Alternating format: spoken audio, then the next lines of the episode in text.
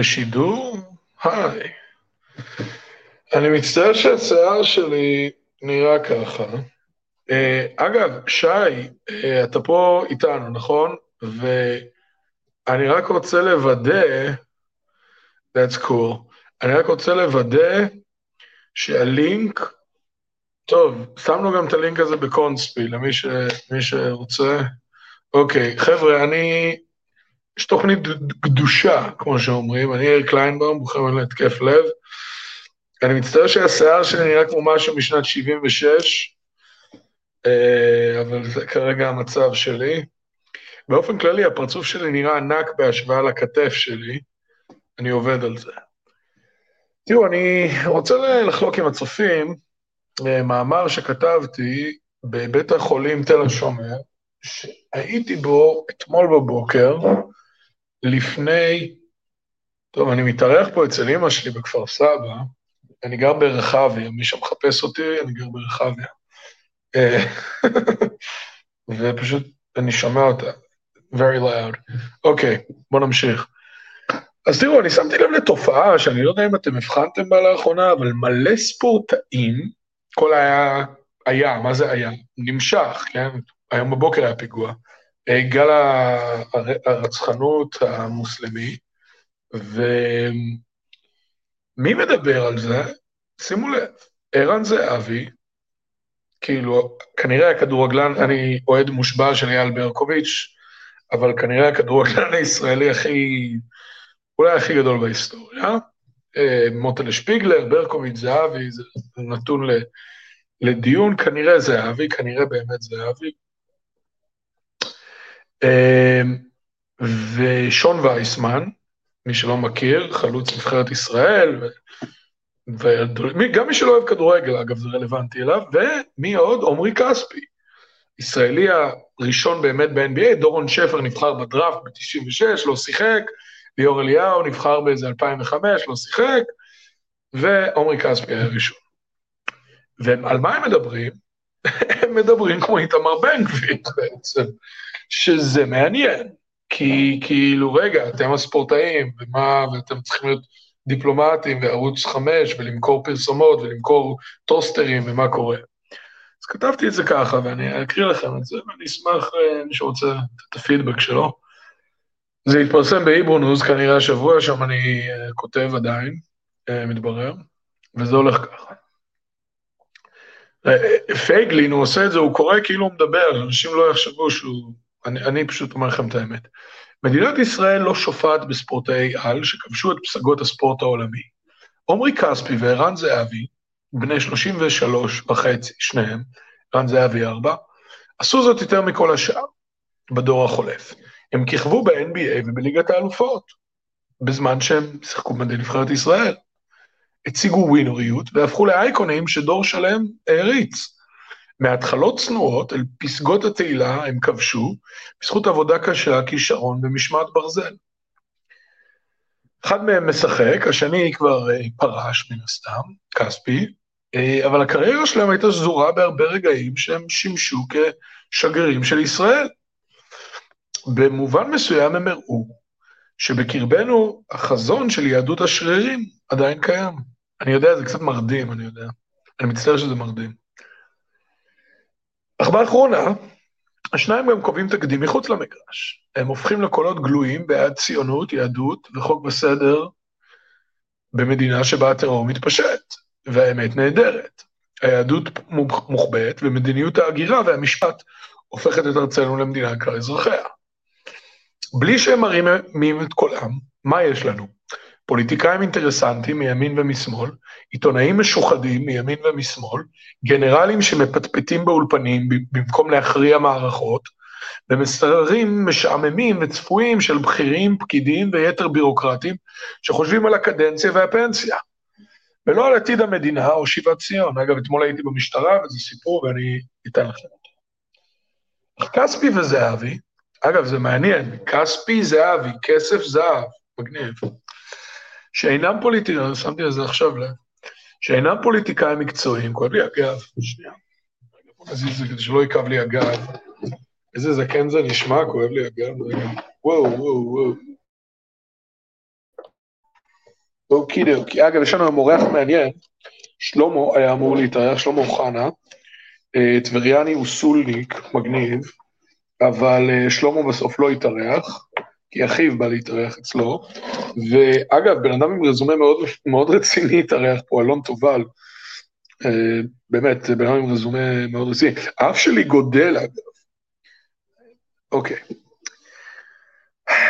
כספי וזהבי הם לא פוליטיקאים מקצוענים, והם גם לא ספורטאים שאחרי חדר ההלבשה חוזרים הביתה וחושבים רק על עצמם.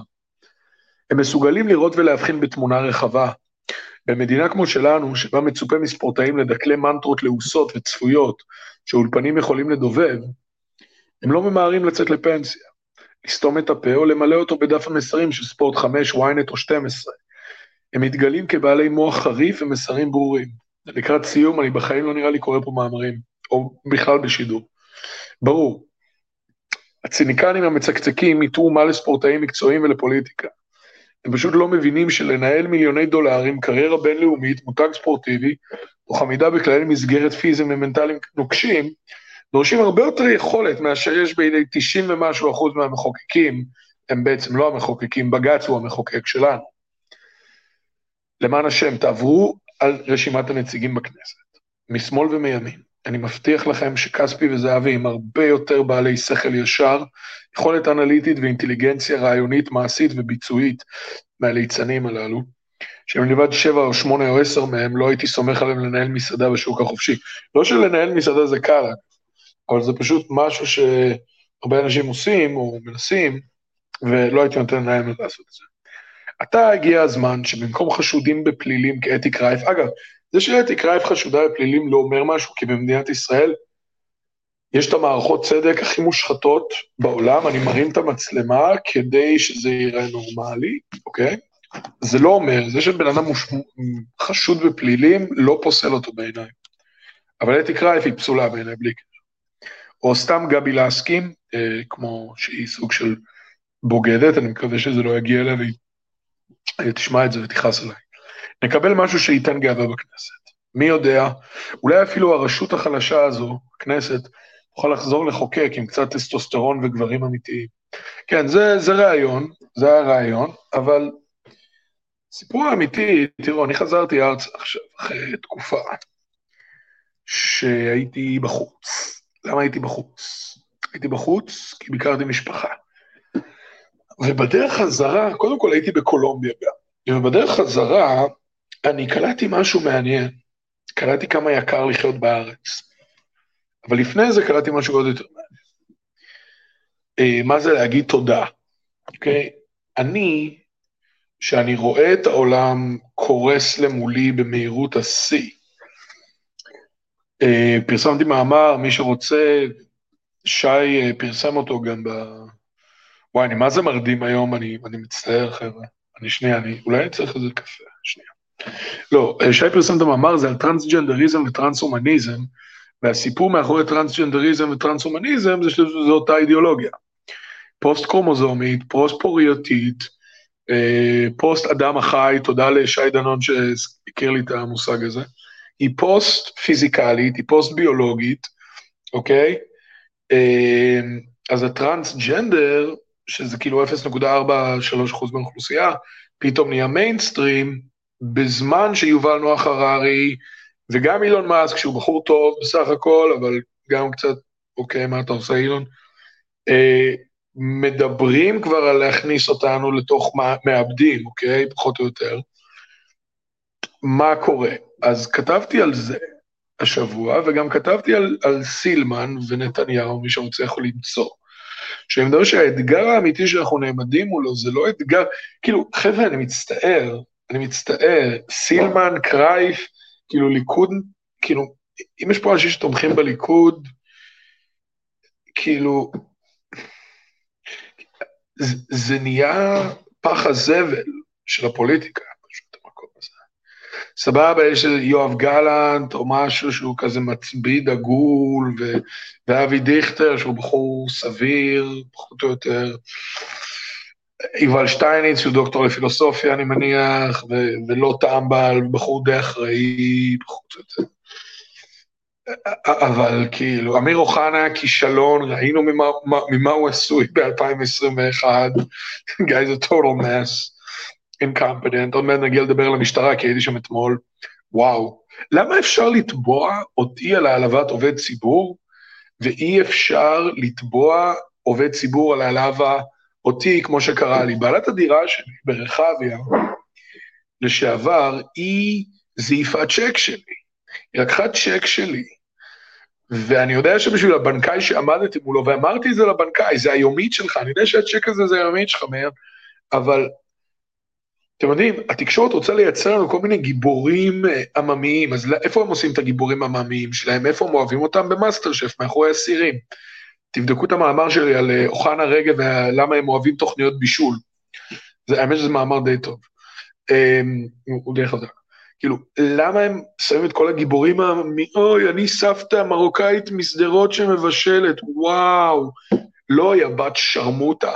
לבן שלך יש איזה דופלקס בראשון ששווה יותר מכל המאזינים שלי כרגע, אוקיי? אני לא קונה את החרא הזה, אוקיי?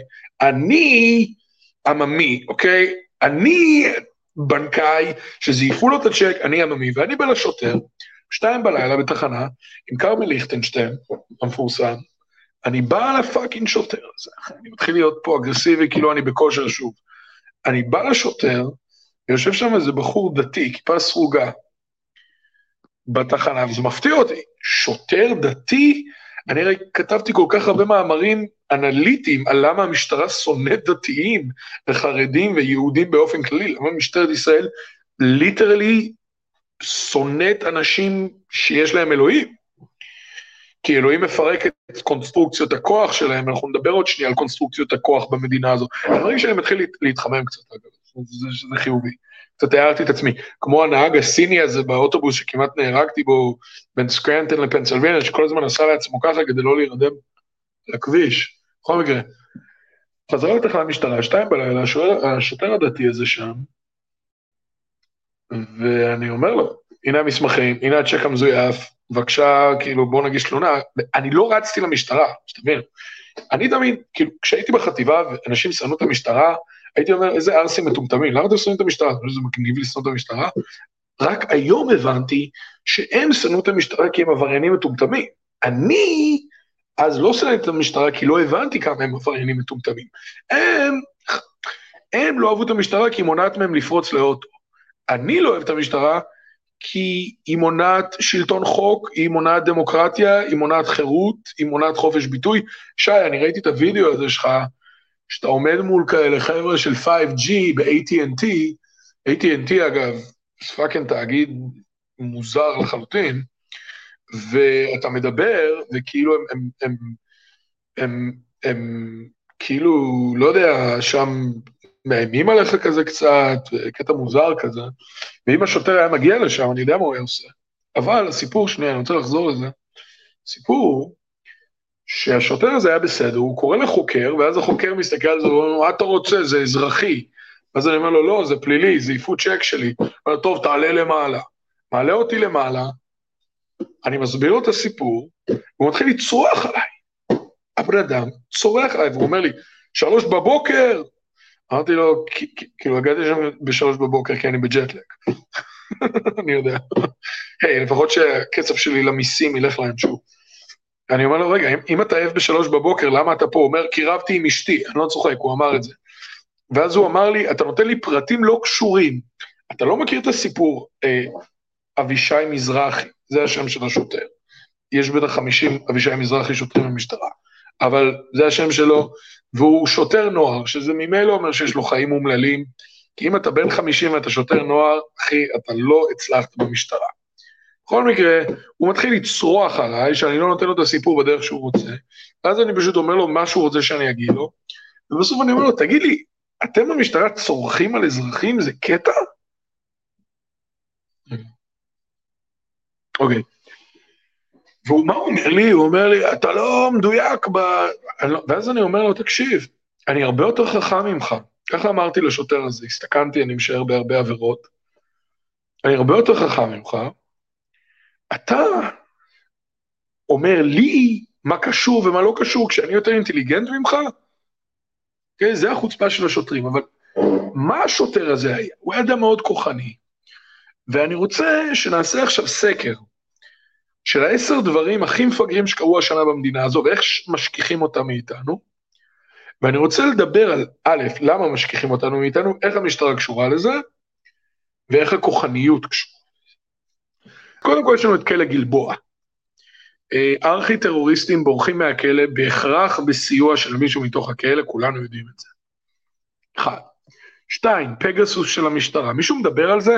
כאילו, מה היה, איזה פיגוע? סליחה, כאילו, שזה נורא ואיום. או את הפלישה לאוקראינה. פלישה לאוקראינה, זהו, אין פגסוס, יש פלישה לאוקראינה. אנחנו מיד נגיע למה זה ככה.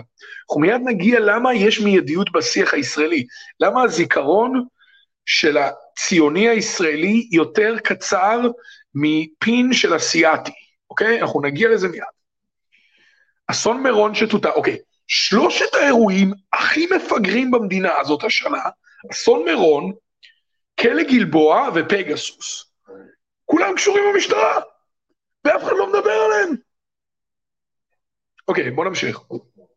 האינפלציה של ליברמן, שהפר את כל אחת מהבטחותיו הכלכליות, חוץ מזה שהוא הוריד מכס על גבינות, תודה.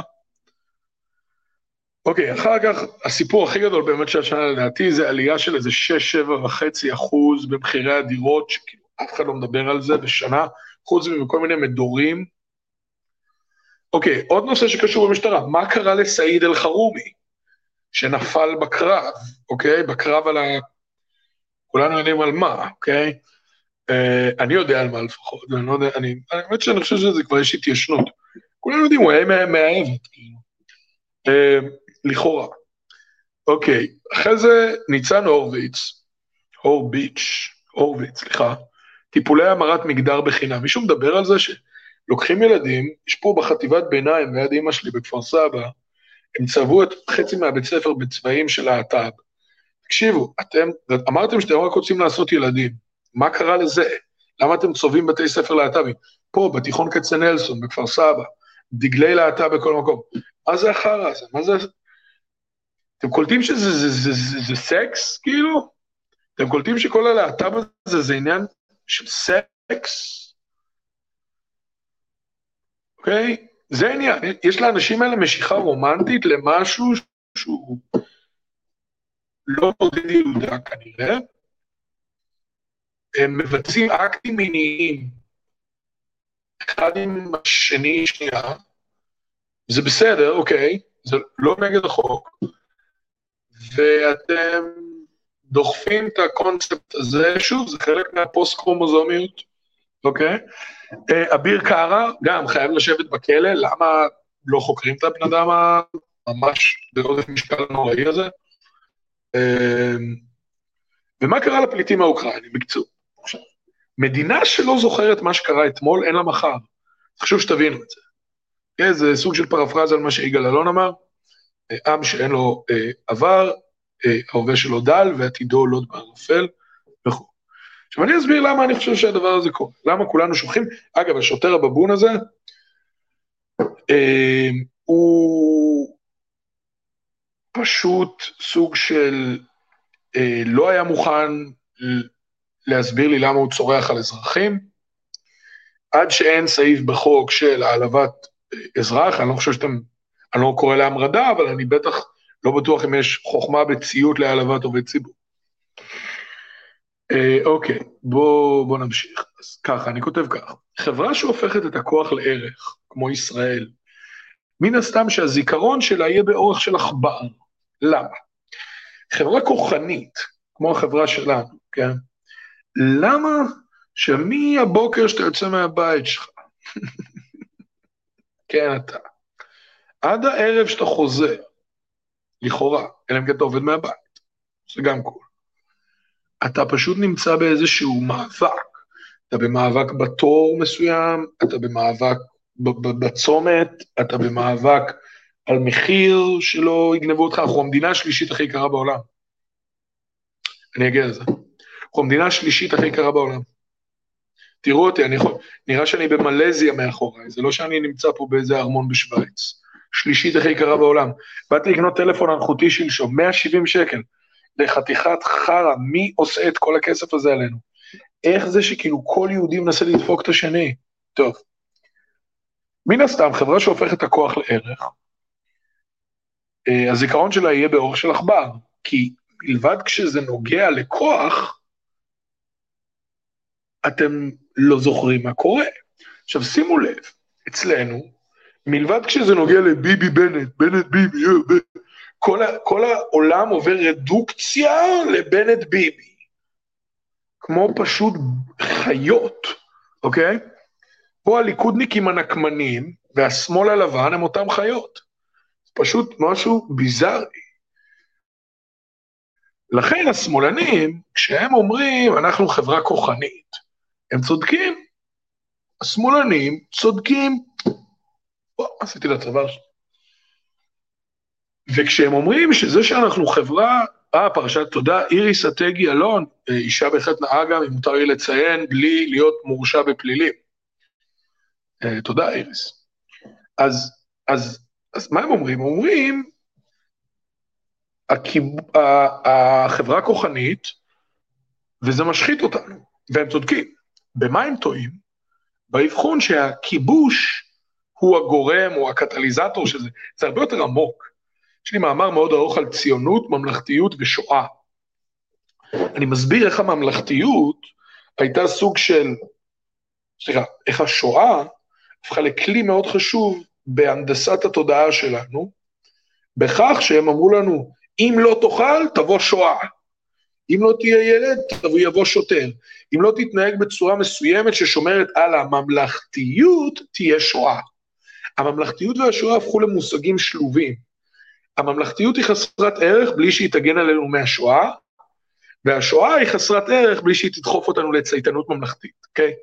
אז בין הממלכתיות לשואה הזאת, בין הסור מרע, שזה השואה, לעשה טוב, שזה הממלכתיות, שזה יושב על אותה רובריקה של אה, משואה לתקומה, אוקיי? על מה הם ינהלו את הכוח שלהם. יש פה, איך אמר פעם חיים ויצמן? בתקופה שליהודים היה מוח, הוא אמר שטרומן, מכירים את הסיפור של הנשיא טרומן, אגב, לא כזה חכם, לא יודע, מה. לא משנה, אומרים שהוא היה שחקן פוקר טוב, זה כנראה מה שצריך להיות נשיא אמריקאי. אה, כשטרומן אמר לו, שוויצמן אמר לטרומן, לך יש 200 מיליון אנשים, היום זה כבר 350, לי יש חצי מיליון, אבל זה חצי מיליון נשיאים. היום אין לנו חצי מיליון נשיאים, יש לנו חצי, יש לנו, כאילו, אני רוצה לסנגר על ישראל, אבל אנחנו, אוקיי, אנחנו נגיע לזה. עכשיו, זאת אומרת, הניסיון להאשים את הכיבוש הוא מטומטם. זה פשוט אנחנו. זאת אומרת, הכיבוש הוא מקסימום סימפטום של משהו קודם שהיה, לא איזה שורש ולא איזה יסוד של כלום. אנחנו פשוט כוחניים, ולמה? למה? כי זה נובע מאובססיה לדימוי, לכוח ולכוחנות. והדבר הזה מוביל לתככנות. כוחניות מובילה לתככנות. למה? כי האדם הכוחני כל הזמן צריך לשמור על הכוח. עכשיו, שמתם לב שכל הדיקטטורים פרנואידים בערך? שמתם לב לזה? למה הם פרנואידים? שי, אתה פה? אני פה, אני פה. לא איתן. או איתן. שי, אני פה. כל, ה... כל הדמו... הדיקטטורים, למה הם, למה הם פרנואידים? כל, כל הזמן סטלין. אתה שואל מישהו ברחוב, מה הסיפור עם סטלין? ישר אומרים לך, רצח 20 מיליון איש, פרנואיד אה, ידוע כפרנואיד מטורף. כי אולי כדיקטטור הכי פרנואיד שאי פעם היה. ולמה הם פרנואידים? כי יש להם כל כך הרבה כוח ביד, שהכוח הזה זה כבר לא נהיה תככנות, זה נהיה פרנויה. כשלמנכ"ל יש כוח, הוא תככן, אוקיי? כשלדיקטטור יש כוח, הוא פרנואיד. הפרנויה היא, היא, היא הפוסט-תככנות. עכשיו, כשבן אדם הוא תככן, הוא לא, הוא לא צר, או חברה עובדת על בסיס יחסי איך אני גונב לא את ה-15% ברוטו, לא יודע, אלוהים יודע איך עובד פה, איך מועצת החלב, וועד ההנדסאים, ונהגי המוניות, ולא יודע, אבא של אה, דוד, וכו' וכו', כן? אה, אין לו זיכרון, כי לכוח אין זיכרון, לכוח אין זיכרון. כל ה... יש פרופסור אבישי מרגלית, אחד החיבורים הגדולים שלו, מסביר, היהודים חיים פה בכיבוש של הבג"ץ והאליטות של הפקידים. איריס אטגי אלון, הנאה, שוב, תודה. אה, אני מסכים, יש גם מערכת בין הפקידים לבג"ץ שאפשר לדבר עליה, כתבתי עליה, על איך עובד, איך עובד התן וככה, זה בין הפקידים לבג"ץ, בהחלט אה, נקודה מעניינת. כי הכוח הוא מיידי, הוא אימננטי, הוא, הוא, הוא אונטי, הוא ממשי, הוא, הוא מיידי. והזיכרון, כשאדם הוא כוחני, הופך בעצם רק לפונקציה. הזיכרון לא הופך לתולדה רציפה של אהבה, של תשוקה, של התפעלות, של, של תקווה, של אה, בנייה, כן? הוא הופך לפונקציה לשימור כוח. וברגע שזה קורה, והזיכרון הופך לפונקציה להמשכיות הכוח, ולא להמשכיות של איזשהו משהו חיצוני בזמן, כן? בזמן, כאילו הזמן קיים. אז החברה הכוחנית הופכת להיות שכחנית. הבנתם עכשיו? הבנתם איך הכל קשור? אני יודע, זה ההסבר קצת ארוך, אוקיי? זאת אומרת, החברה הזאת נהיית כוחנית כי האינסטנט, זה לא רק הספינים של מעגל החדשות. זה לא שהחדשות יצרו את העם המטומטם הזה. סליחה, כאילו, אני לא חושב שהעם שלנו מטומטם. העם שטומטם שלנו, אני חוזר בי, אני חוזר בי. העם אשר טומטם שלנו. זה שהם, החדשות הצליחו to tap into something. הם הצליחו להתחבר לאיזה משהו. והמשהו הזה הוא ש... האדם הכוחני הוא בעל זיכרון קצר מלבד היותו פרנואיד, שהוא כל הזמן לא רוצה לצאת פראייר. הניסיון לא לצאת פראייר, מלבד העובדה שהוא הגיוני במדינה עם יוקר מחיה כמו שלנו, הוא גם פונקציה של הידיעה שכולם סביבך מנסים לדפוק אותך, או להתקדם יותר ממך בתור. עכשיו, ברגע הזה החברה הופכת את הזיכרון שלה לאמצעי, לפעולה, ואז היא הופכת לחיה. למה היא הופכת לחיה? כי כמו שאומר הסוציולוג השוויצרי הדגול, בורקארט, בורקארט, שם חשוב, אחד מגדולי ההוגים בראשית המאה ה-20, חברה ברברית היא חברה בלי היסטוריה, וכשאתה הופך לכוח ממשי ברגע הזה, אתה הופך לברברי בעצם. ואז מה חשוב לך? הדימוי והשופוני, אלון טובל מצטרף אלינו.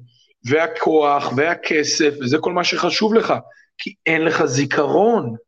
אז זאת אומרת, בחברה, שאני רק מסיים את הנקודה הזאת, זאת אומרת, אני, אני, אני שואל שאלה, איך זה יכול להיות שהיה לנו השנה את כלא גלבוע, פגסוס, אסון מירון, אינפלציה שוברת שיאים, אה, מחירי דירות מטורפים, המוות המטורף הזה של אלחרומי, אביר קארה שצריך להיות בכלא, הפליטים האוקראינים, וכולם שוכחים הכל. זאת אומרת, מדינת ישראל קורה משהו, ויום אחרי זה, מדינה שלא זוכרת מה היה אתמול, כמובן שאין לה מחר, אני אומר, ואז אני שואל למה, ואני אומר, זה נובע מאובססיה והערצה לכוח. ואז אני מסביר, השמאלנים אומרים שאנחנו כוחניים, ושהכוחניות משחיתה אותנו, הם צודקים. במה שהם טועים זה שהם חושבים שהכיבוש הוא ה- ה- היסוד של זה, ממש לא. הכיבוש זה סיפור אחר שצריך להיגמר בטרנספר, זה ברור לכל מי שיש לו איי-קיו מעל 95 ויש לו אקסיומות ציוניות. למה אנחנו כוחנים? זה כי לקחנו את כל הזיכרון שלנו, בין השואה לממלכתיות, דיברנו על זה, בין הסור מרע כשואה והעשה טוב כממלכתיות, בין התקומה וה, והחורבן, בין אה, אה, ההתניה של אם לא תאכל תבוא שואה, כן? שזה נורא ואיום בעיניי אגב, אה, אה, וכשאתה תאכל אתה תאכל בצורה הזאת של הממלכתיות, כן? ופשוט ככה הם מצליחים, בגלל שפאקינג היה המלחמה באוקראינה, לגרום לנו לשכוח ממה שהמשטרה עשתה. ובגלל שיש רצף של כמה פיגועים, לגרום לנו לשכוח מכל הסיפור הזה של כלא גלבוע או אסון מירון. אז זה נקודה שרציתי לדבר עליה. אלון טובל איתנו. אלון, יש לך כל כך הרבה טייטלים מאחורי השם, אני לא יודע איך להציג אותך. אני גם לא יודע. אגב, איתנו בשידור גם שי דנון היקר. כן, זה שידור מאוד אקלקטי, אני גם, אני, אני, אני יודע, אני 20 שעות בלי בלי שינה, אז כאילו אם אני לא חד היום כמו תמיד, אני מתנצל. אה, אלון כותב דברים מעניינים, אלון, אני קראתי מאמר שלך, אה, בבוגוטה, בקולומביה, ששם במה שאתה קונה פה כוס קפה, אתה אוכל ארוחת ערב עם יין, אחי. שאגב, אני, אני הצטרפתי היום למחאת המילקי באיחור של עשור, כי הבנתי כמה זה יקר, כי הגעתי לי באמת למדינת עולם שלישית והבנתי כמה יקר. ובמאמר הזה... דווקא השבוע פרסמו אה, מחקר של משרד הכלכלה שאומר שהפריון אה, ללא ערבים וחרדים הוא מה, מתקרב ל, לאירופה, שזה לכאורה מפתיע. אה, טוב, מה שאנחנו גם יודעים שמחירי הדיור אצלנו מקפיצים הכל למעלה, אז אה, זה, אתה יודע, זה שני סנט אה, בנושא, בנושא הכלכלי, הפחות חשוב. כן, שזה, שזה באמת אחד התחומים שאתה יותר אה, בקיא בו, ואתה כתבת שם מאמר על הרשות השופטת, על, סליחה, על הבג"ץ, ואם אני, אני זוכר נכון, אתה העלית שם כמה שאלות בנוגע לתרבות המשפטית בארגונים פרטיים במדינה. אתה מתכוון uh, למה שכתבתי על uh, uh, הפסק דין לרב סרן פרנקן, ש... כן. uh, שהוחלט להדיח אותו מהצבא ובג"ץ החליט להחזיר אותו? כן. כן. Uh, טוב, תשמע, אני לא חושב שזה עניין שהוא רק מוסדי, מדובר בעניין תרבותי. אחת, אחת הנשים פה כתבה משהו על זה, היא, היא גם הזכירה את זה אגב. כן, מה, מה היא כתבה? מעניין. היא כתבה על זה שהתרבות, אני, פרשת הממד החמישי לא חוקרים, פרשת רות דוד, אוקיי, פרשת שלום זאת איריס, כן, לא חוקרים, ילדי תימן, אוקיי, כן, יהודים חיים, ב... אבל לא, היה אה, שהיא כתבה, כן, האליטות של הפקידים, בכיבוש של הבג"ץ והאליטות של הפקידים. תודה. כן. אז תשמע, אולי קודם כל אה, כדאי רק לומר במשפט מה היה האירוע. היה חייל שמשטרה צבאית ניסתה לגייס אותו אה, כמודיע אה, סוג של שטינקר אה, נגד אה, חברים שלו, ואותו חייל נקרע בין הנאמנות לחבריו ליחידה לבין הלחץ שהופעל עליו מהמשטרה הצבאית, והתאבד. סיפור טרגי, אה, לובטון שמו. אה, והראש אכ"א החליט להדיח את מפקד הבסיס של המשטרה הצבאית. ואותה החלטה להדיח את המפקד הייתה לאחר שהוחלט שאין לו אה, אחריות ישירה על האירוע, אה, בתחקיר צבאי פנימי. אבל רמטכ"ל וראש אכ"א חשבו שיש לו אחריות פיקודית, ולכן החליטו להדיח אותו מהצבא. הלך אותו רב סרן אה, פרנקן לבית המשפט המחוזי, והגיש אה, עתירה כנגד ההחלטה הזאת להדיח אותו מהצבא. עכשיו, מדובר באירוע, כן? אני אומר את זה כאילו זה משהו שהוא על סדר היום, אבל תחשבו על קצין שרמטכ"ל החליט להדיח אותו, ומה הוא עושה? הוא פונה לבית המשפט כדי שיתערב ויחזיר אותו לשירות, ואפילו יעניק לו קידום. אה, שזה, תחשבו באיך, איך ארגון צבאי עובד, דבר שהוא מטלטל. לחשוב על זה שבית משפט יכול להתערב באיך הצבא מתפקד בהחלטותיו הפנימיות, אפילו לא מדובר במגע של הצבא כלפי חוץ, אלא בהחלטות פנימיות ארגוניות של הצבא. אז אה, זה למעשה אירוע, והצבא החליט לערער, כוכבי החליט שהוא אה, הולך עד הסוף למרות שרמזו לו שבבית המשפט שלא כדאי לו, וההחלטה של בג"ץ כולל דרך אגב של אה, שטיין ושל סולברג, שתמכו בהחלטה הזאת. ההחלטה הייתה שצריך להחזיר אותו לשירות. אמ, וזה מעלה שאלות מאוד מאוד קשות לגבי האימפריאליזם השיפוטי, שבא לידי ביטוי אפילו בתוך מערכת צבאית שיש לה היגיון אחר לחלוטין. אה, אומרת, אם אנחנו מסתכלים על היגיון, העתירה הייתה במסגרת מה שנקרא משפט מנהלי, או במילים אחרות, ננסה להסביר מה המונח המקצועי המשעמם הזה אומר, המשפט המנהלי שואל איזה סמכויות יש לשלטון, ומשום שאנחנו לא רוצים שלטון חזק מדי, אז אנחנו רוצים uh, להגביל את כוחו של השלטון, ואיך עושים את זה? אומרים יש לו סמכות לעשות רק מה שמותר לו לעשות, מה שהחוק אומר שמותר, וכל דבר אחר אסור לו.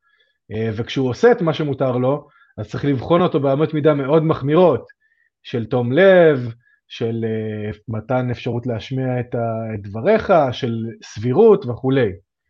Um, עכשיו, קח רגע את ההיגיון הזה, ותגיד לי אתה, מה התכלית של הארגון הצבאי?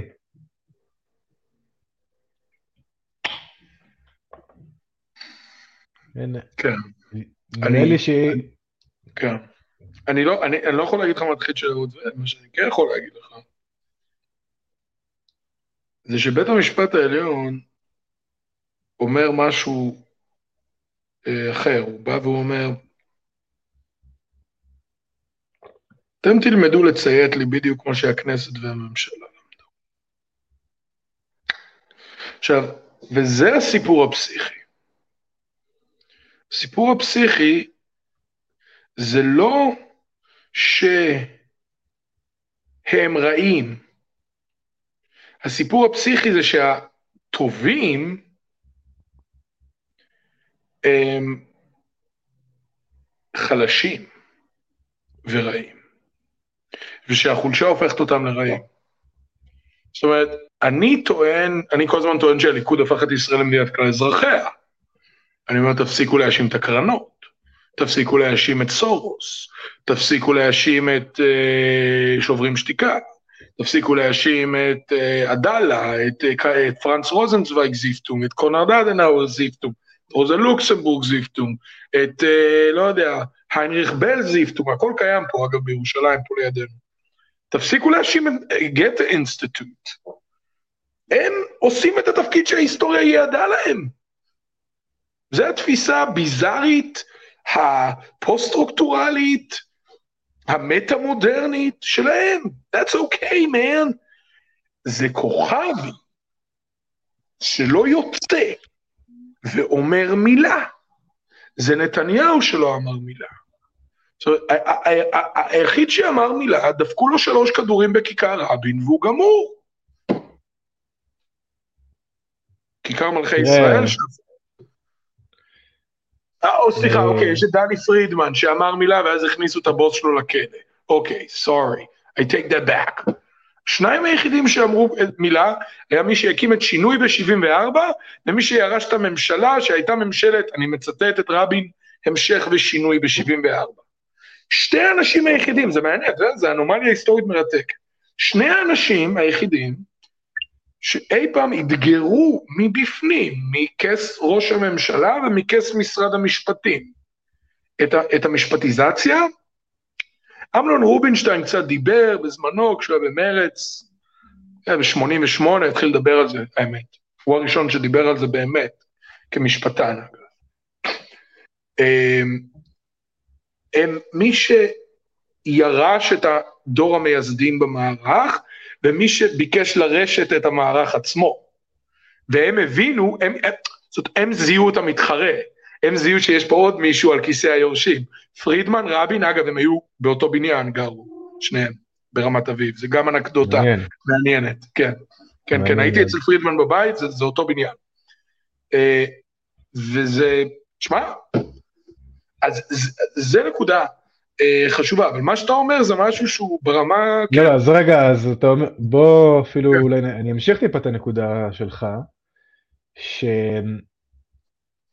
קורה תהליך מאוד מעניין אחרי המהפך, אמ, שאתה מרבה לדבר עליו, אמ, אבל מעניין הפריזמה של אופן הפעולה, זאת אומרת, איך אותה קבוצה רואה את הפעולה שלה בעולם.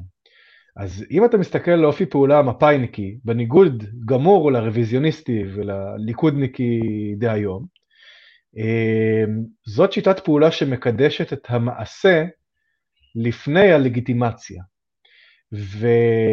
ואהרון ברק, הוא בעצם ממשיך, ממשיך את אותה שיטת פעולה של מפא"י בשדה המשפטי. אף אחד לא הסמיך אותו, אני תמיד, אני נכון. תמיד, בדיוק, אני תמיד אומר שהוא הוא בונה יישובים במילים, זאת אומרת, אצל מפא"י כן. זה היה במה, כן. זאת אומרת, הוא לקח את אופן הפעולה, זרק את האידיאולוגיה החוצה והכניס את האידיאולוגיה הגרמנית שלו, אה, אבל מבחינת אופן הפעולה, זה השריד שיש לנו היום למפאיניקים. והיום הליכוד, כשהוא מסתכל, זאת אומרת, במובן הזה המפאיניקים עדיין שולטים, לא כמו שאבישי בן חיים מדבר על זה, אבל uh, באמת אנחנו מסתכלים על בית המשפט, ואנחנו, כאילו, אתה יודע, זה כמו שבחוק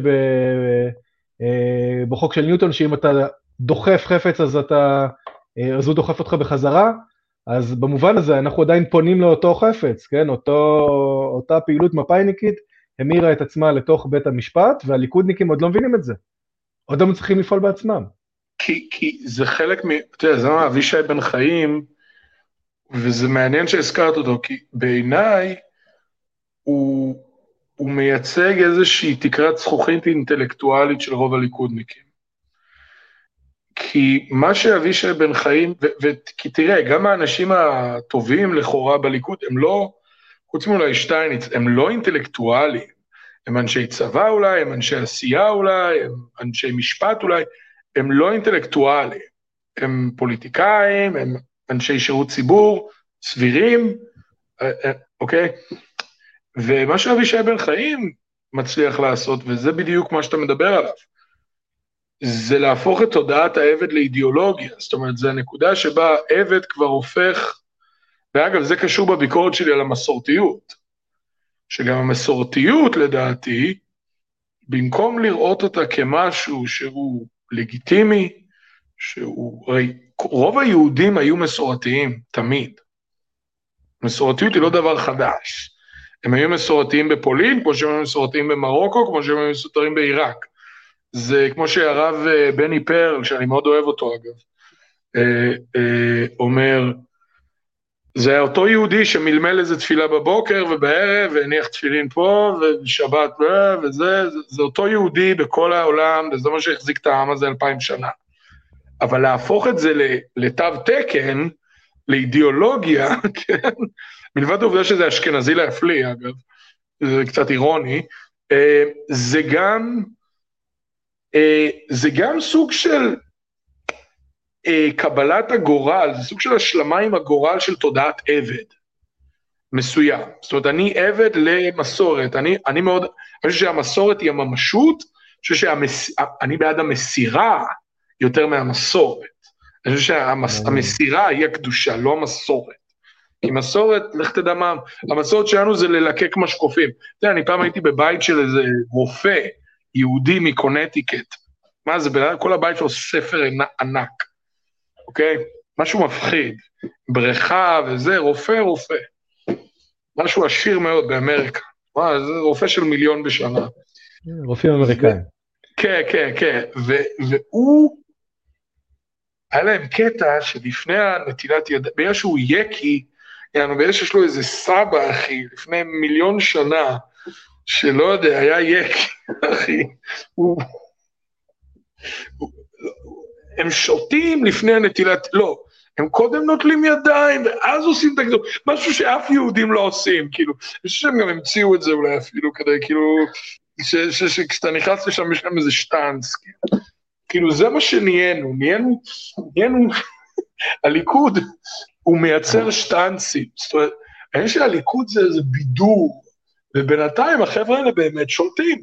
ומתי התחלנו להבין שהם שולטים? כשפגעו בביבי. עכשיו... אז בוא, תראה, אני, אני אשמח אה, להגיד גם מילה על המסורתיות. אה, האמת שהיום גם צומח לנו עוד אה, זרם של נאו-מסורתיות, לדבר עליו. תסתכל על כל הארגונים החדשים שהם יפרסמו לך מודעות בעברית וערבית על מסורתיות ויכתבו עם נקודות. ו...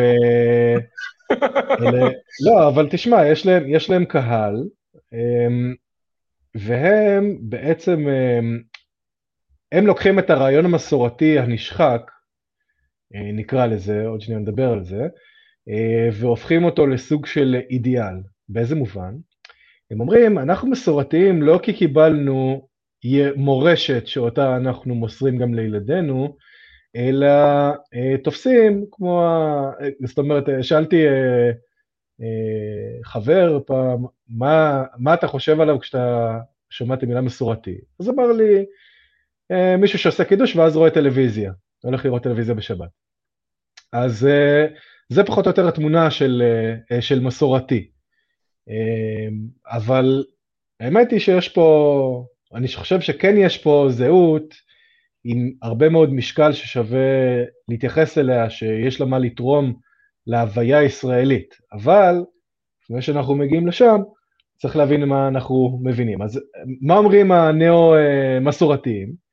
אנחנו אוהבים את המסורתיות משום שהיא מאפשרת לנו להיות למערביים עם הניחוחות האלה של בית אבא, עם הבישולים של, של אימא ושל סבתא, וזה מאפשר לנו להרגיש אה, כזה טיפה בבית ולהתחבר גם לערביות שמסביבנו, ובאמצעות זה להפוך את עצמנו לאינדיבידואלים שיש להם כבוד, שיש להם את הנוסטלגיה, אבל בסופו של דבר אנחנו אינדיבידואלים, זה מה שמייחד, אני חושב, את הנאו-מסורתיות.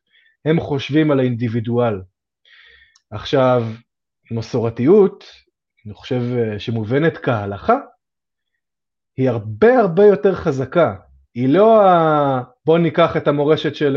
שלנו ונעשה מה שנוח, אלא זאת מחויבות שמבחינה אה, של נאמנות היא טוטאלית. כי מסורתי, בניגוד לקונסרבטיבי רפורמי אשכנזי, הוא בחיים לא יוותר לך על ההלכה, הוא יכול להיות שהוא לא יקיים אותה, אבל הוא לא יוותר, לא ייתן לגיטימציה לוויתור. וזה משום שנאמנותו הלאומית... בשלב הזה, בשלב הזה. כן, כן, זה, הזה.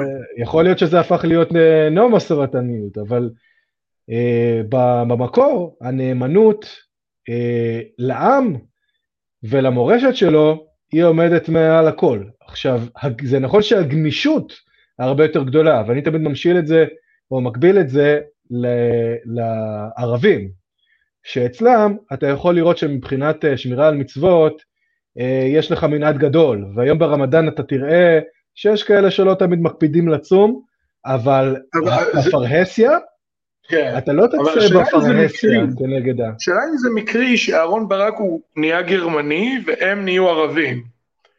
דיברנו על זה, אני חושב, בעבר, שכאילו, הימין המזרחי נהיה ערבי והשמאל האשכנזי נהיה גרמני. זאת אומרת, אנחנו, העם, הופך להיות האנשים שמנסים להשמיד אותנו. אנחנו הופכים לגרמנים ואנחנו הופכים לערבים. התרבות שלנו עברה לבנטיניזציה מוחלטת, ואנחנו לא במאה השמינית שזה פאר האנושות לצערי, והמשפט שלנו עבר דקדנציה מוחלטת, שאנחנו נהיים כמו האנשים, זאת אומרת, היינו צריכים לקחת מהאירופאים אולי חלק מהתרבות ולזנוח את המוסר שלהם, עשינו להפך. לקחנו את המוסר שלהם וזנחנו את התרבות שלהם. מהערבים, יכולנו ללמוד בהחלט על הדברים האלה, כי הצורה הערבית היא באמת יפה, והיא באמת עמוקה, לפעמים, בכמה דברים. והיא באמת חזקה, בעיקר חזקה, אבל אה, אנחנו לא... כאילו, לאן זה לוקח אותה? זאת אומרת, לאן זה מוביל? אה, כן. אנחנו די תקועים, כאילו... זאת אומרת, לאן... אה, אין פה כאילו כלום, כאילו. רק, זה למה כתבתי את המאמר הזה, רק סמוטריץ'. רק סמוטריץ' הוא כאילו, הוא מבוסס, רק סמוטריץ', סילמן הזאת, ראינו מה היא שווה, זאת אומרת, הביבי והסילמן האלה, זאת אומרת, אני משתגע מזה, אני משתגע מ... יש לי חבר, בחור אינטליגנט, צנחן, שלומי, שלומי, אם אתה שומע, שלום. ואתה יודע, אני רואה. הוא שולח לי בוואטסאפ את כל ה...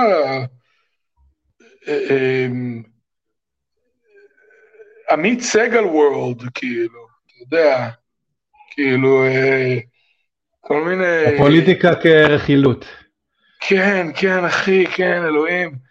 וכאילו, אתה מסתכל על זה ואתה אומר, fuck, fuck, אחי. כאילו, איפה אני? מה קורה פה? אני רוצה להיות אופטימי, אבל בזמן שאנחנו מוחלפים, ואנחנו מוחלפים, ולא אכפת לי שניאו-נאצים גם אומרים שהם מוחלפים, כי גם הם מוחלפים, זה בסדר. ניאו-נאצי בווירג'יניה יכול להגיד שהוא מוחלף, ואני אבוא לשם, ואני אגיד לו, היי, אני יהודי ואתה אכן מוחלף. אני לא בטוח שאנחנו, אני חושב שהיהודים עוזרים להחליף אותך, אין ספק, אבל אני לא אחד מהם, אז כאילו, אנחנו מוחלפים, זו מציאות. ואני חושב שזה מה שמגניב אצל בצלאל, ומגניב אצל אריק זמור, ומגניב אצל הרבה אנשים שאומרים, רגע, הציוויליזציה שלנו ממילא כבר לא יודעת להתמודד מהמעבר הקיצוני בין uh, נאציזם לאורגיות בוולקסווגנים uh, פרחוניים מה-60's. מזה בקושי התאוששנו, אז עכשיו אנחנו גם צריכים להתמודד עם העובדה שפשוט העולם השני והשלישי עובר לעולם הראשון, ואני חושב שאם זה היה בהדרגתיות אולי יותר, זה היה פחות פסיכי. ואני חושב שלבוא ולהגיד את זה, אז כאילו באתר חדשות, כל הזמן נכתבו, מנהיג הימין הקיצוני, מנהיג הימין הקיצוני. אני, ואני חושב שלפני שש שנים זה באמת היה אכפת לנו שהם אמרו את זה, אבל היום כבר לא אכפת לנו, אוקיי? אבל אני עדיין חושב שהבעיה, וזה מוביל אותי לבעיה של הימין היום אגב, זה לא העובדה שהם לא יודעים בהכרח, זה העובדה של, שוב, אני חוזר לתודעת העבד. ו, ולמה יש להם תודעת עבד? זה לדעתי בגלל חוסר יכולת אה, להתאים את הפוליטיקה למדע. ויש לי מאמר מאוד ארוך, מאוד אנליטי, מאוד כלכלי, מאוד פילוסופי, מאוד לא פובליציסטי, שאני מסביר בו על המוות של השמרנות, שבו אני טוען שהדרך היחידה היום אה, לשמר את ה... היה את הוויכוח הדבילי הזה בין אסף שגיא ותמיר דורטל על איזה שמרנות וליברליזם, זה בעצם ככה או זה לא ככה. לא, הסיפור מאוד פשוט. כדי להיות ליברל היום אתה חייב להיות שמרן קצת, זה הכל, זה כל הסיפור. כי ברגע שהרעל המרקסיסטי נכנס, וכאילו הלוואי ולא הייתי כמו כל אה, אה, בומרית בת 50 בפורום קפה שפירא שמדברת על הרעל המרקסיסטי, אבל הבומרית הזאת צודקת, ברי, ברמה היסטוריוסופית, הבומרית הזאת צודקת. אה, ברגע שכאילו התמות ההגליאניות נכנסו לשיח האמריקאי, זאת אומרת, אני ליברל פרוגרסיבי, הפרוגרסיבים הם פופוליסטים, צ'ק. הפרוגרסיבים הם נגד uh, טראסטים ענקיים, צ'ק. הפרוגרסיבים הם בעד uh, uh, זכויות אזרחיות, uh, רווחה בסיסית, צ'ק. אני שם. הליברלים הם, הם, הם, הם לוקיאנים, הם אנשים טובים, אני שם. אני פשוט אימצתי זהות של תומך טראמפ ומדבר על תיאוריית ההחלפה, כי אני רוצה לשמר את הדברים הליברליים האלה ואין לי דרך אחרת, כי אני תובע באפרו-מרקסיזם פה. עכשיו, הסיפור המטורף הוא ש... וזה, וזה מה שכתבתי במאמר הזה, שכל מה שעושים השמרנים, בוא נשמע, אני רואה שמרן, בא לי לראות בו. כן? השמרנים, שזה רונן שובל ועוד איזה חמש אנשים, שפשוט קיבלו ים כסף, אחי, ופשוט לדעתי אין להם טסטוסטרון או משהו, או, או, או איי-קיו מספיק גבוה, אמ, שהם לא מבינים שכל התופעות ה... שאפשר להגדיר כשתי דברים, אחד כאלימות קיצונית, ושתיים כדגנרציה מוסרית קיצונית, אוקיי? זאת אומרת, פשיזם, נאציזם, קומוניזם מצד אחד, ומצד שני, מתירנות קיצונית, עוללות קיצונית, פירוק קיצוני של דברים בסיסיים, שיוביל אותנו לש...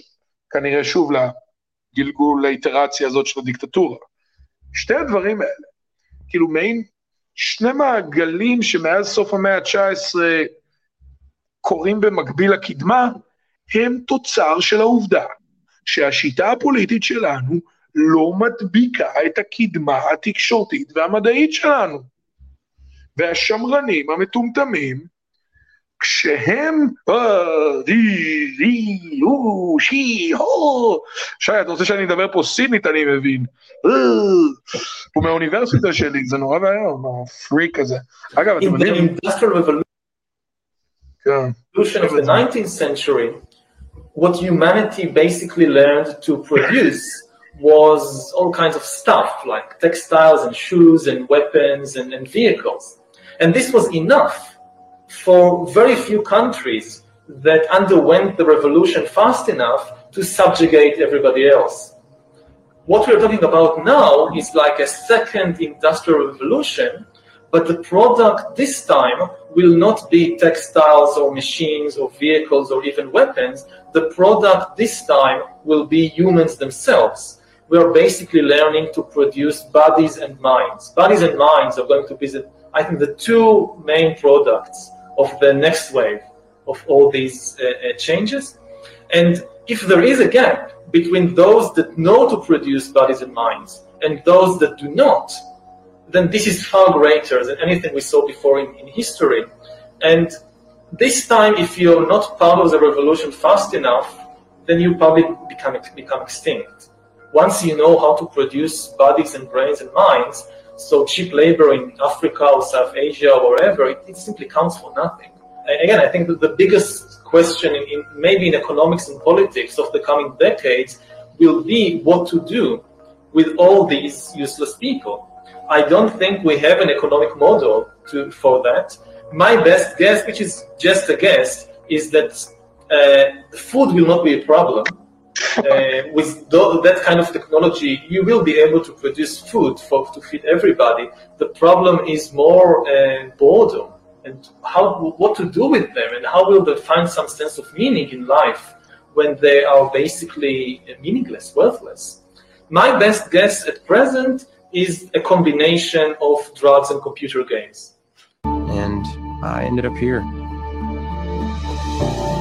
Sitting here in my tiny corner of nowhere. There's nowhere left to go. Nowhere.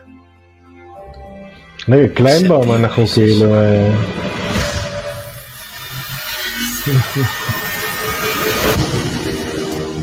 A whole virtual universe. וואו. וואו, צריך לעשות סרטונים של מה? people react to יובל נוח הררי עם הקפסול. מה אנחנו עושים עכשיו? אה, תראה, אתה יודע, זה, זה, זה הפער הזה שבין המוסר והמדע, וכשאני מדבר על מוסר ומדע, אני גם, אני מדבר על האמת האפלטונית, וזו אמת שאי אפשר לקחת מאפלטון, לזה שמשמעות המילים מגיעה לשיא בפוליטיקה. אה, במובן הזה, במובן הזה שהיא הופכת לחוק ולכוח.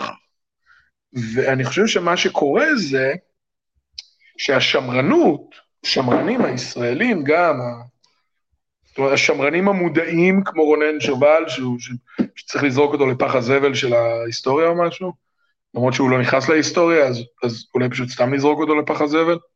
אה, ובין רונן שובל ובין מסעודה משדרות, הם, הם באותו, הם, הם כמו בעקומה הזאת, אתה מכיר שכאילו הבן הכי מטומטם והכי חכם חושבים אותו דבר בסוף? רק שפה הם, הם שניהם בפח הזבל, הם שניהם בשום מקום, כי הם לא מבינים שעד שלא יהיה לנו דרך לשכלל את הרצונות שלנו כבני אדם עם הקדמה הטכנית, אוקיי? שזה מצריך ליברליזציה, לא של האננסים גדעון אלפר, או איך שקוראים לו גלעד אלפר, לא של האננסים גלעד אלפר, אלא של אה, ההחלטות שלנו. אנחנו לא צריכים נציגים, זו האמת.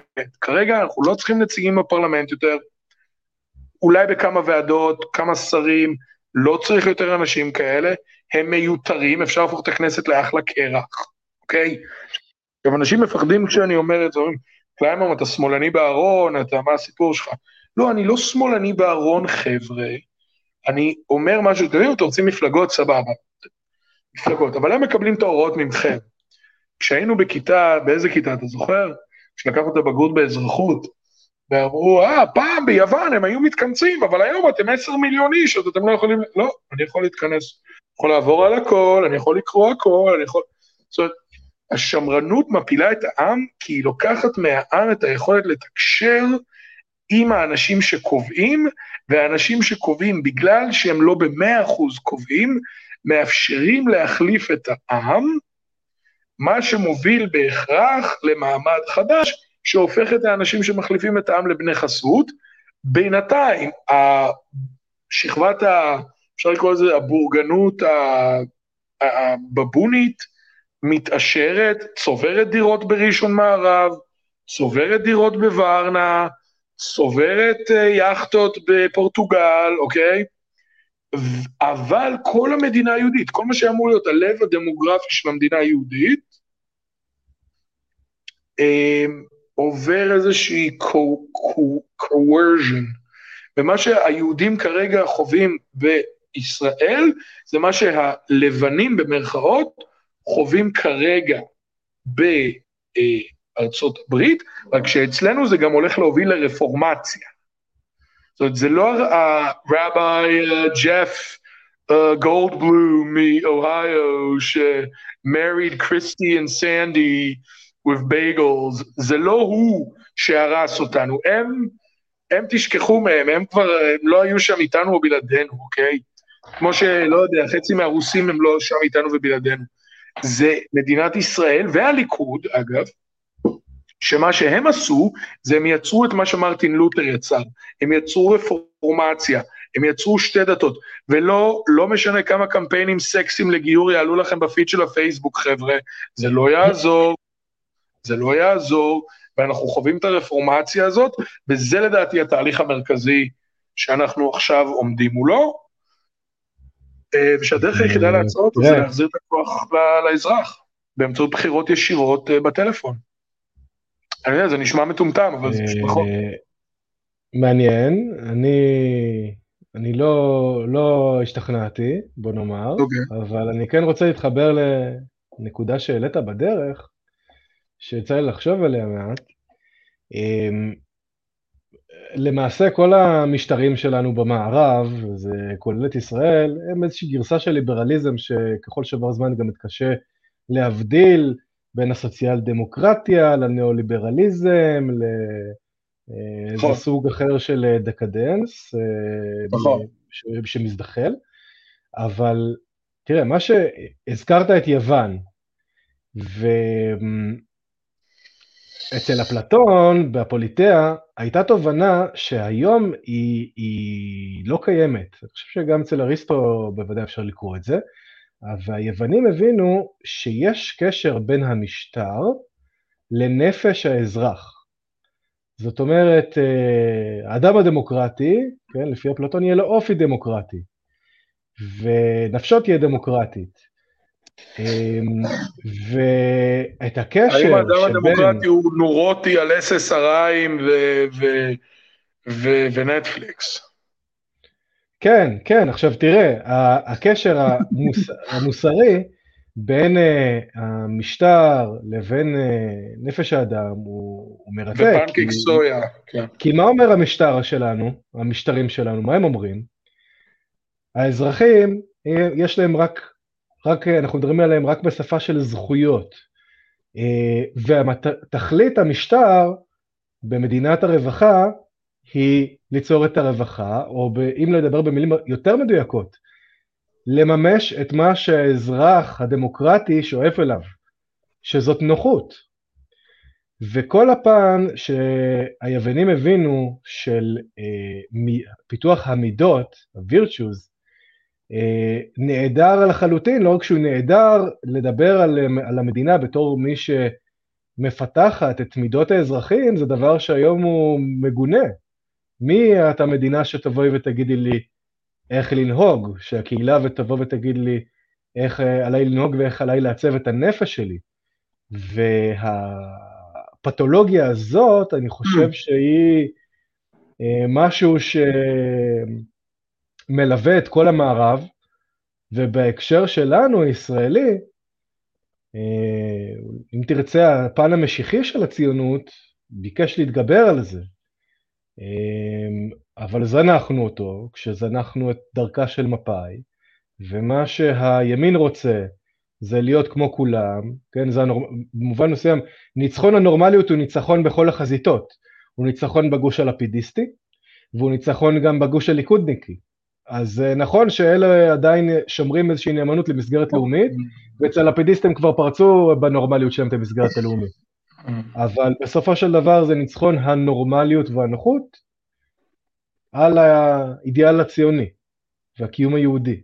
זה נראה לי הסיפור אה, המקומי שלנו. זה ממש, אתה מביא פה את א' ב' יהושע, 1975, בזכות הנורמליות, ספרו הפוליטי הראשון והיחיד. אה, היה לו עוד ספר ב-2006, גם קצת עסק בפוליטיקה, אבל באמת ספר מאוד חשוב, שעיצב את כל הדור הזה שמיום כיפור ועד אוסלו. אתה באמת מסביר שהתנועה הזאת של יורשי דור המייסדים, אחרי מלחמת יום הכיפורים ועד אחרי האינתיפאדה הראשונה, אתה בעצם מסביר כאן שבעצם היו הבנים וה, והאחיינים ברמת שכבת גיל של חזן, יערי, טבנקין, בן גוריון וכו', אתה בעצם מסביר איך החבר'ה האלה, אני טוען שמה שהם עשו זה ניסו לרפא את טראומת 73 ואת החטא של ההורים שלהם ב-48, ב-93, ומה ששימש אותם לזה, גם אמנון לורד מסכים איתי בנושא הזה, זה באמת הרעיון של הנורמליזציה. לא עוד דונם, לא עוד עז, אלא, אלא להיות ב, פשוט בירוקרטיזציה אה, ליברלית של המדינה. אולי זה באמת המקום שאתה מדבר, שהסוציאל דמוקרטיה פוגשת את הליברליזם הפרוגרסיבי באמת. כן. בסוג של... אה, אנחנו ב, כמו בהכרזת העצמאות, אה, אנחנו רוצים להיות ככל עם ועם. הוא לומד ברשות עצמו, כבר לא, אבל ככל עם ועם. ואתה יודע, זה מעניין כי זה, זה, אני, אני באמת מאמין גדול בעם, אני באמת פופוליסט, ואני, וזה למה אני מדבר על הבחירות הישירות, כי אני מאמין שהעם מספיק טוב כדי שאם יהיה לו דרך להבטיח שהפוליטיקאים לא ישקרו לו, אז הם יעשו את זה. אם יהיה לו דרך... הבעיה היא שהפוליטיקאים פשוט לא אינטליגנטים בישראל. אז זאת, זאת הנקודה, ואולי פה אולי, אין לנו מחלוקת, ואולי אפשר לגשר עליה, אבל אה, הרי ייקח את אה, הגותו הנהדרת של טוקוויל על אמריקה, mm. Mm. ומה הוא אומר לנו שם? שהוא מנסה להבין איזה תחליף יכול להיות לאצולה. Mm. אה, ולמה חשובה האצולה? אז הוא מוצא כל מיני פתרונות אה, אמריקאים בהתארגנויות אזרחיות mm. וכולי, אבל השאלה היא שאלה מאוד מעניינת. כי האצולה, נפשה אינה נפש דמוקרטית. זאת אומרת, זה נכון שאנחנו מאוד לא אוהבים את המצב שבו אם נולדת למשפחה מסוימת, אז אתה זכאי לעושר ולאדמות וכולי. מהצד השני, בניגוד לאדם הדמוקרטי שרוצה להיות הכל, הוא רוצה להיות יזם, הוא רוצה לעשות כסף, הוא רוצה אה, כבוד, הוא רוצה להשתתף בפעילות הפוליטית, בן האצולה נכנס לתוך תפקיד חברתי מאוד מוגדר, וזאת שכבה שגם אנחנו נוציא רגע את ההגדרה המשפטית שלה, את מה שהיה באירופה בזמנו, אמ, לאותה אליטה יש חשיבות גדולה. ואם תחשוב על זה, מתי נהנינו מפירות הליברליזם אמ, בצורה שהיא מאוזנת יחסית, כאשר, כאשר עדיין היו לנו אה, שרידים של אצולה. אה, כי בסוף אתה צריך את השכבה הזאת שהיא שכבה חושבת, אה, לא צריך אה, להיכנס פה לתיאוריות... רבנים, של... רבנים, יש לנו את הרבנים. רבנים עוסקים במה שהם עוסקים ולא עוסקים ביתר. הרבה פעמים. כן, כן, כן ומעבר לזה, טוב, פה אנחנו גם חוזרים לנושא אחר, שההפרדה בין דת או בין אמונה לבין עם ולאומיות היא הפרדה אשכנזית, כן? זו הפרדת דת ממדינה. אמ, והרבנות שאנחנו מכירים היא רבנות כזאת. אז אה, יש לנו פה בעיה, כי זה לא פתרון, אה, זאת לא תצורה יהודית נכון. יהודים תמיד אה, הייתה את הדת שהיא דתו של העם. היא לא כן. עומדת ברשות עצמה, אף על פי שהיא תובעת, אה, נאמר, אה, היא היא לא תומכת בפוליפירציה של, אה, אז, של דתות. אז לקראת או סיכום, של- האם, ו- ואם נחזור באמת למאמר שלך, אה, אז כאילו, מה, על מה, על מה, מה, מה דיברנו בעצם? דיברנו על ה- אותו משפט של אותו רב סרן, ומה שקרה, ואז אני אמרתי, רגע, אלון, זה לא הבעיה, הבעיה היא לא שהם רעים, הבעיה היא שאנחנו חלשים. ובזה שאנחנו חלשים אנחנו הופכים לרעים.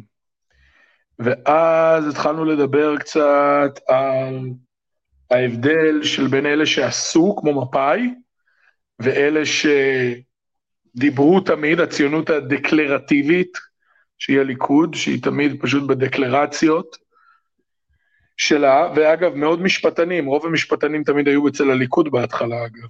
ב... ו... ו... ואז אתה אומר לי, בדיוק, אני רוצה להמשיך את מה שאתה אומר, ואתה לי, אה, זה בדיוק מה שאראלה ברק עשה, הוא לקח את הכיבוש המפא"יניקי, אבל פשוט חיבר אותו לליברליזם, כשבמקרה זה לא היה ליברליזם ניצי כמו בליכוד, אלא ליברליזם יוני, כמו בשלום עכשיו, מן הסתם, ובמרץ.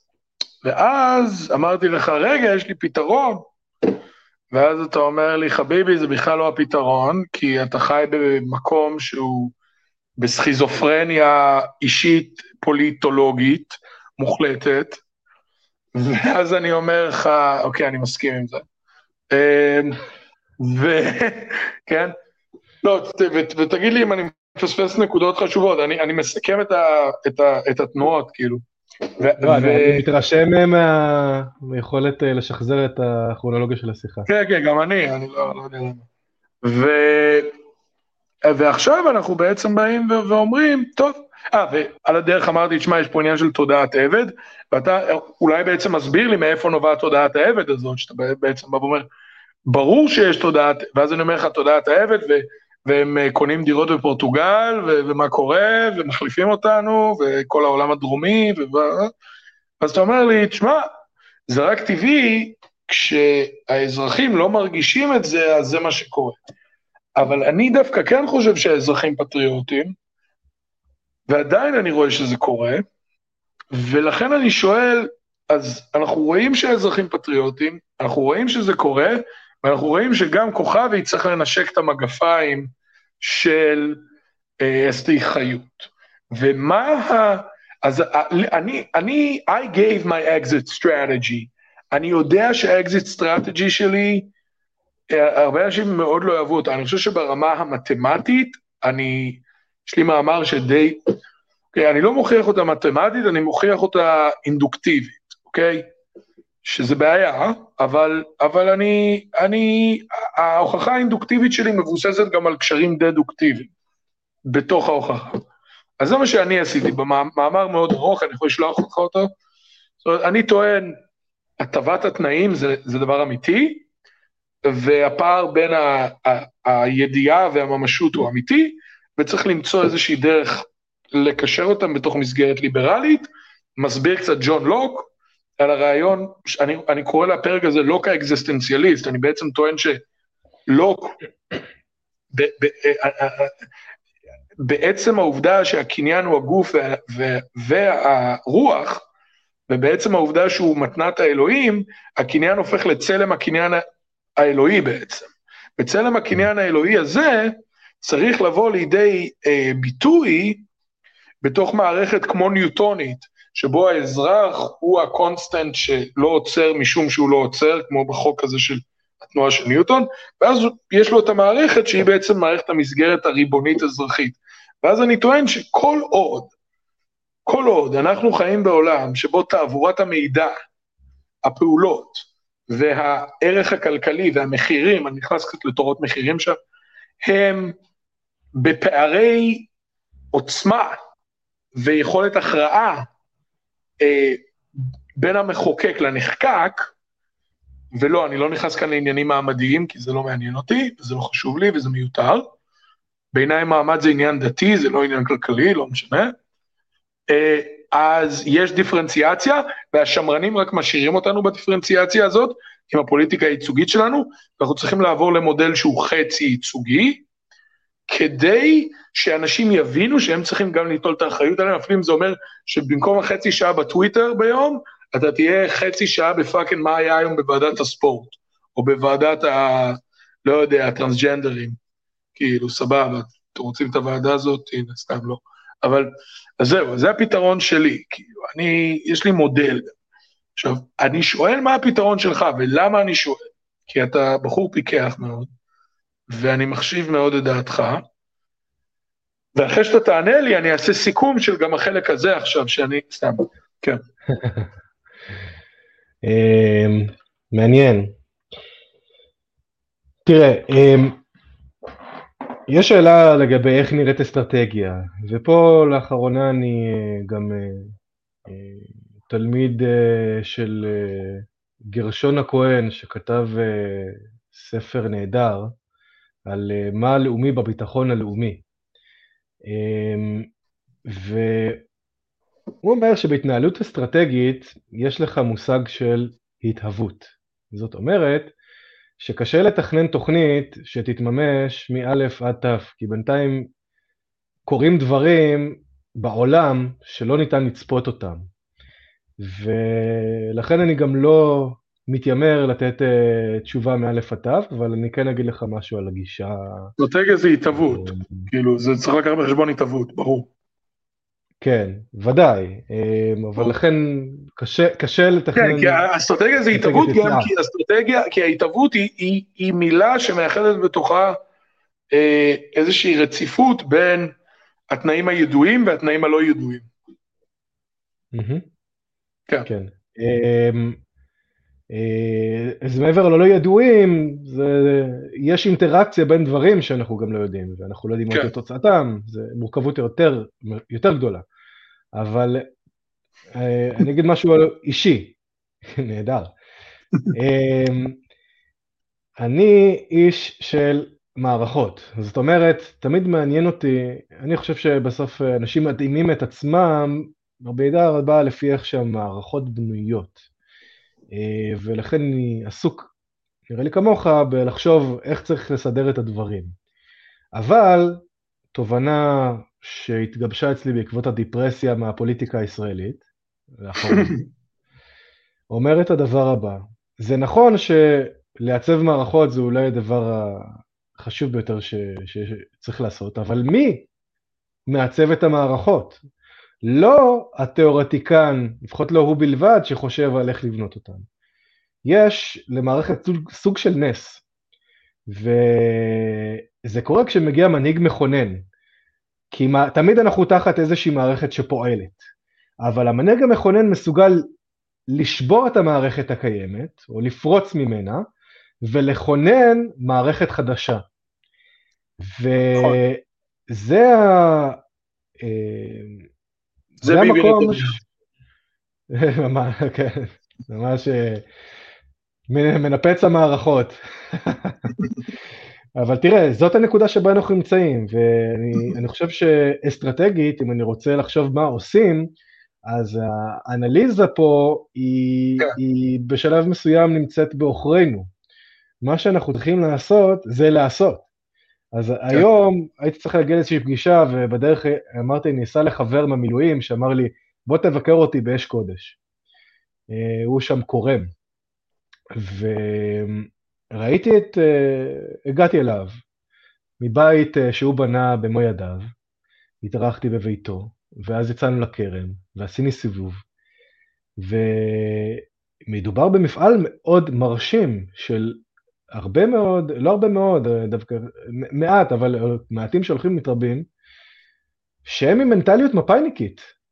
ברור. כן, הם אומרים, אנחנו הולכים עכשיו אה, לטוע קרן בגבעה הזאת, ואחרי זה בגבעה שאחריה, ואז בגבעה אחרת, ובאמצע אולי יהיה פער ואנחנו נשלים אותו, והם עושים, הם עושים. אני רוצה את המנטליות הזאתי, ש... בגוש הימין, שנאחז ב- באייקון הזה של אה, בנימין נתניהו, שעם זכויותיו הרבות הוא כרגע תוקע את הגוש מלעשות חשבון נפש. ולאמץ את המנטליות הזאת. יש לי ליטרלי מאמר עם הכותרת הזאת. אז כן. בוא אני אתן לך עוד משהו. פה אה, בכפר אדומים, סמוך לביתו של אריה אלדד, חלק מהבית בעצם, יש איזה בית קפה שמפעילה הבת שלו. אז אה, שם מצאתי את הדבר הנהדר הזה, אה, אגדה אה. עם אה, הגיונות, כן, קטעים של ישראל אלדד.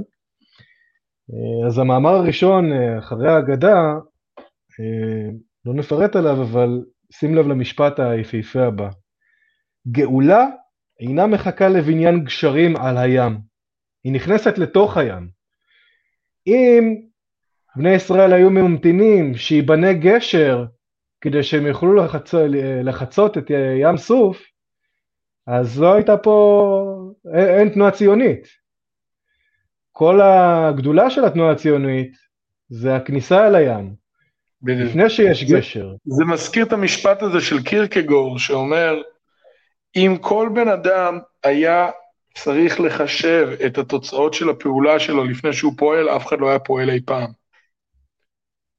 כן, אה, זה, זה נכון, עכשיו, השאלה מה באמת מפעיל אותנו. אה, ופה אנחנו, אני, אני אומר את זה לעצמי, אני אומר את זה לכולנו. אה, אנחנו צריכים להיות יותר נחשוניים, אנחנו צריכים להבין שאם אנחנו נמתין שישנו את המערכת המשפטית ונחוקק את מה שצריך תפרוש, לחוקק, שסילמן, שסילמן שאביר תפרוש, קארה יחזור הביתה, שקט אתה. אביר קארה, תחזור הביתה, אביר. ראית את הפוסט הזה? תמשיך. כן. הליברלים אה, בליכוד, אני פשוט... בא לי להקיא. אז אה, אגב, זה חוזר. זה חוזר, זה חוזר לנקודה הראשונה שדיברתי איתה היום, על למה זה הכל זה, למה אם מטאור פוגע בסיביר זה ביבי לא ביבי, כי, כי זה הכל כוח, פונקציה של מימוש כוח, לא מימוש כוח. זה הכל, אין זיכרון. ו- ו- ומה זה כוח? כוח זה בעצם פעולה לשם שליטה, אוקיי? זה כוח. זאת אומרת, ו- וכוח זה פעולה שהאנדס של המינס הוא שליטה. זאת אומרת, זה ממש הגדרה, נתתי לכם הג- הגדרה לא רעה לדעתי, אני חייב לכתוב אותה. אה, שליטה כמטרה, זאת אומרת, ושהאמצעי בה הוא, הוא פונקציה של, ה- של הנ"ל. אה, זה הגדרה, אתה זוכר שהייתי פילוסוף פעם, לפני הפציעה שלי. כי כל, לא באמת, הייתי 15 קילו פחות, ומחשבות, היו לי מחשבות גאוניות כמו הייתי זורק אותן לכולם. ה-IQ שלי לדעתי צנח 20 נקודות מאז הפציעה, אני ממש לא צוחק. טוב, אולי לא 20, אולי... האמת שיכול להיות 20, לא משנה, אבל תמשיך, כן. לא, כן, לא, אני, סימן- אני אמרתי את... אה, כן, כן, לא, זה- זה אני- אני- אני אוהב את מה שאתה אומר, אני ממש אוהב את מה שאתה אומר, ואני חושב שזה גם היה האסון שלנו ברמה ההיסטורית, כשהמוסדות המיישבים והתנועות החלוציות אה, שהיו קשורות, זאת אומרת, גם הם עברו, הלו, בוא, בוא לא נתאר פה מד... מציאות אה, לקראת הסוף פה, אנחנו בואו לא נתאר פה מציאות אידילית, כבר בתחילת שנות ה-60 המתח החלוצי התחיל להתפרק, וכל העידן הזה שדן הורוביץ קרא לו השמרנות הדינמית התחיל לדעוך קצת, אבל עדיין, עדיין, רק בין 73 ל-77 הקיבוץ המאוחד בנה איזה 30 קיבוצים. אה, נתונים מטורפים, אחי, אתה יודע. ו... וכן, כשאתה מדבר איתי על הכרמים האלה, זה באמת, זה הקטע של לקום ולעשות מעשה, כי, כי אה, אני טעיתי, אני טעיתי כששאלתי אותך, נו, מה המאסטר פלן שלך? זה לא נכון. זו הייתה שאלה טיפשית, אני מבין עכשיו, כי השאלה האמיתית היא, אה, כמו שדיברת על אסטרטגיה, טוב, אני קצת חוזר על הדברים שאתה אומר, אני קצת נותן תקציר שוב, אה? סתם. לא, השאלה היא מה, הצעד הבא, לא? בדיוק, אז, אז אתה השאלה. מדבר על התהוות, אתה מדבר על ההתהוות, וההתהוות זה בעצם הפעולה הזאת שנותנת לנו כאן את המשמעות. ומפעלים כאלה, ואמונה בדברים האלה, זה באמת מה שחשוב. ו...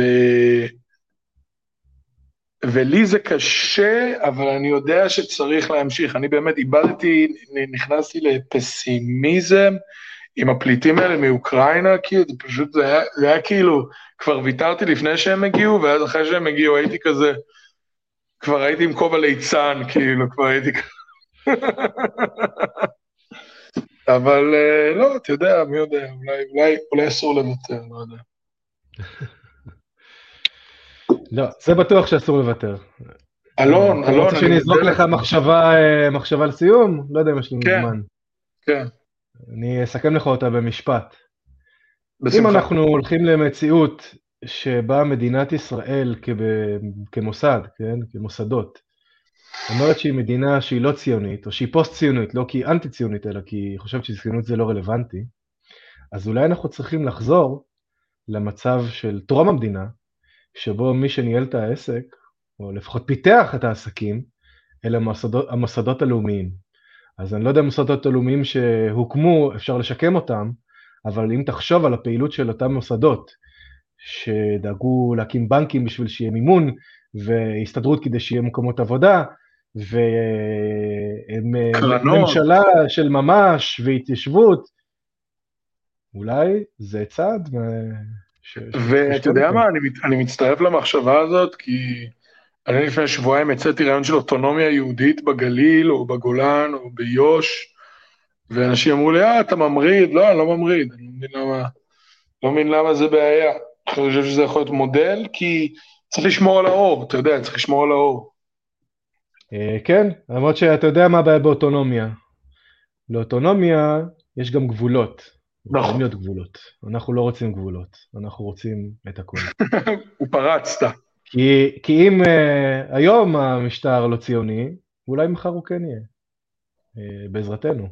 אבל שלא נגביל את עצמנו.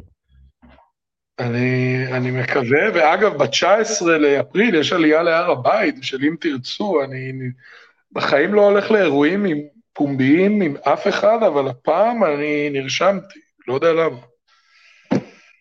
סתם מודיע לכולם. אלון, תשמע, תמיד אה, מחכים ו... ומקורי ו... וחד מאוד ו... ו... ומבריק. תמיד אה, אני מודה אה, לך. לדבר איתך. אתה יודע, אה, שיחה זה תמיד אה, התהוות, אם כבר אומרים, של, אה, של אה, לפחות אה, שניים. אז, אה, ואגב, אני, ב... אני בירושלים מחר, אבל לא מחר, אז חמישי. מעולה. לא שכחתי. חברים, אני רוצה להודות לכולנו, אני רוצה להודות לשי, אני רוצה להודות לאלון, אני רוצה להודות ליאיר, שכבר היה 22 שעות, וזה למה אני איטי מאוד בדיבור, אני מנסה להיות מהיר, אני בדרך כלל אהיה יותר מהיר. אה, הרבה מחשבות מעניינות, אה, אתם מוזמנים להגיב במקומות המתאימים, ואני ממש מודה לכל מי שהצטרף. שבוע הבא אנחנו נעלה גם בשידור בלייב במקביל בקונספיל, אה, שזה גם יהיה מגניב. אה, וזהו, אה, אני מקווה שיהיה לכם לילה נפלא, ותודה שהצטרפתם, ומקווה שאולי מישהו יוכל לסנטז בין הרעיון הזה של הדמוקרטיה החישובית, כמו שאני קורא לה, הרפובליקה החישובית, בין הרעיון הזה של אה, אלון על העשייה הממשית. תודה לכולם, להתראות.